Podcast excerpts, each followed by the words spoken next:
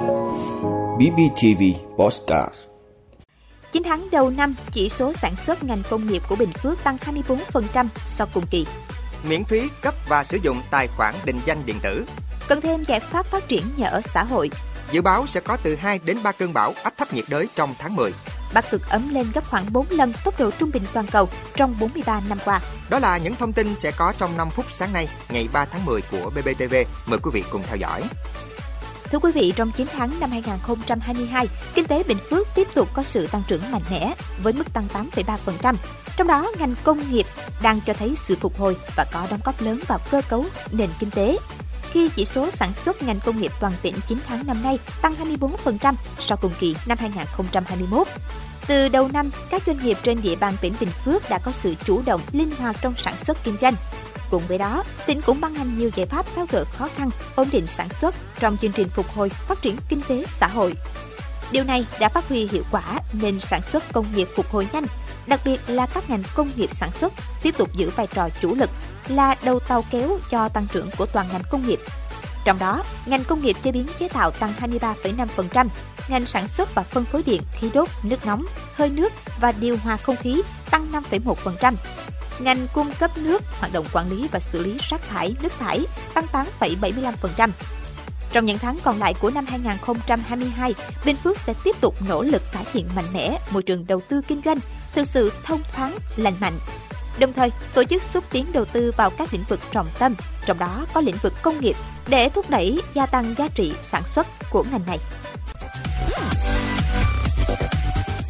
Thưa quý vị, miễn phí cấp và sử dụng tài khoản định danh điện tử là nội dung tại Nghị định số 59 quy định về định danh và xác thực điện tử có hiệu lực thi hành từ ngày 20 tháng 10 năm 2022. Chủ thể danh tính điện tử là cơ quan tổ chức công dân Việt Nam không phải thanh toán chi phí đăng ký cấp tài khoản định danh điện tử và chi phí sử dụng tài khoản định danh điện tử do hệ thống định danh và xác thực điện tử tạo lập. Danh tính điện tử công dân Việt Nam gồm thông tin cá nhân, số định danh cá nhân, họ, chữ đệm và tên, ngày tháng năm sinh, giới tính, ảnh chân dung, vân tay. Danh tính điện tử người nước ngoài bao gồm thông tin cá nhân, số định danh của người nước ngoài, họ, chữ đệm và tên, ngày tháng năm sinh, giới tính, quốc tịch, số ký hiệu, ngày tháng năm, loại giấy tờ và nơi cấp hộ chiếu hoặc giấy tờ có giá trị đi lại quốc tế, ảnh chân dung, vân tay.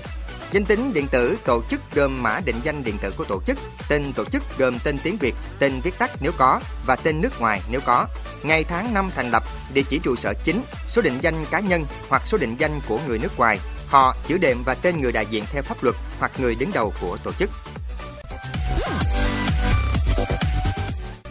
Thưa quý vị, theo số liệu báo cáo của Bộ Xây dựng, tính đến thời điểm hiện tại, trên địa bàn cả nước đã hoàn thành trên 300 dự án nhà ở xã hội.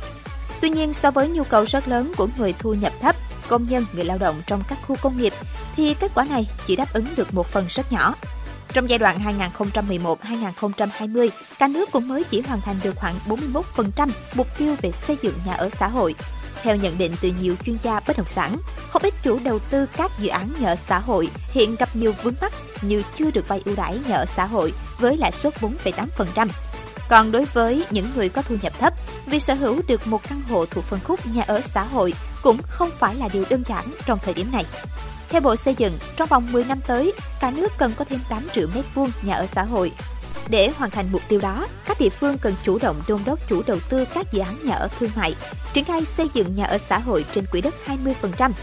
đồng thời có giải pháp rút ngắn thủ tục hành chính về lập, phê duyệt dự án, giải phóng mặt bằng để hỗ trợ khuyến khích, thu hút các doanh nghiệp khẩn trương triển khai đầu tư xây dựng, tạo nguồn cung cho thị trường. Thưa quý vị, Trung tâm Dự báo Khí tượng Thủy văn Quốc gia dự báo từ nay cho đến ngày 20 tháng 10, trên Biển Đông có khả năng xuất hiện từ 2 đến 3 cơn bão hoặc áp thấp nhiệt đới có khả năng ảnh hưởng trực tiếp đến đất liền nước ta. Bên cạnh đó, hiện tượng xoáy thuận nhiệt đới trên khu vực Nam Biển Đông cũng có thể xuất hiện vào những tuần đầu tiên của tháng 1 năm 2023. Cơ quan khí tượng cũng khuyến cáo những năm La Nina tác động như năm nay cần đề phòng các cơn bão mạnh có hướng di chuyển phức tạp trái quy luật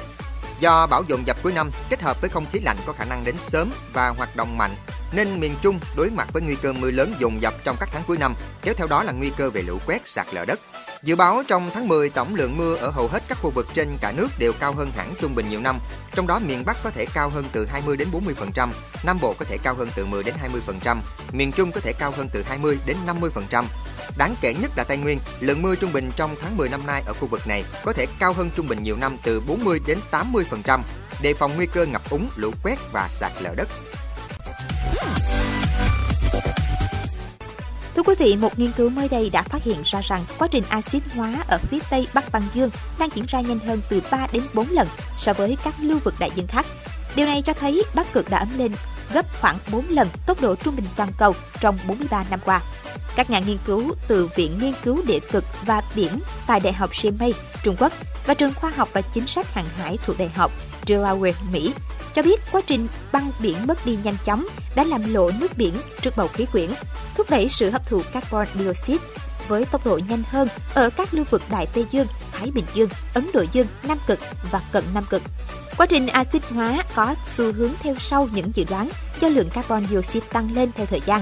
Tuy nhiên, khi so sánh dữ liệu thu thập được ở Bắc Cực từ năm 1994 đến năm 2020 với lưu vực đại dương ở những nơi khác, các nhà khoa học nhận thấy quá trình axit hóa diễn ra nhanh hơn nhiều ở Bắc Cực, gấp từ 3 đến 4 lần.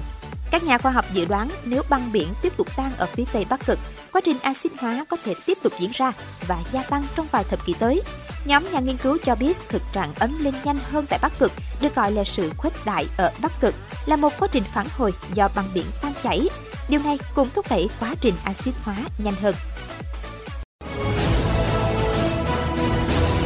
Cảm ơn quý vị đã luôn ủng hộ các chương trình của Đài Phát thanh truyền hình và báo Bình Phước. Nếu có nhu cầu đăng thông tin quảng cáo ra vặt, quý khách hàng vui lòng liên hệ phòng dịch vụ quảng cáo phát hành số điện thoại 02713 887065.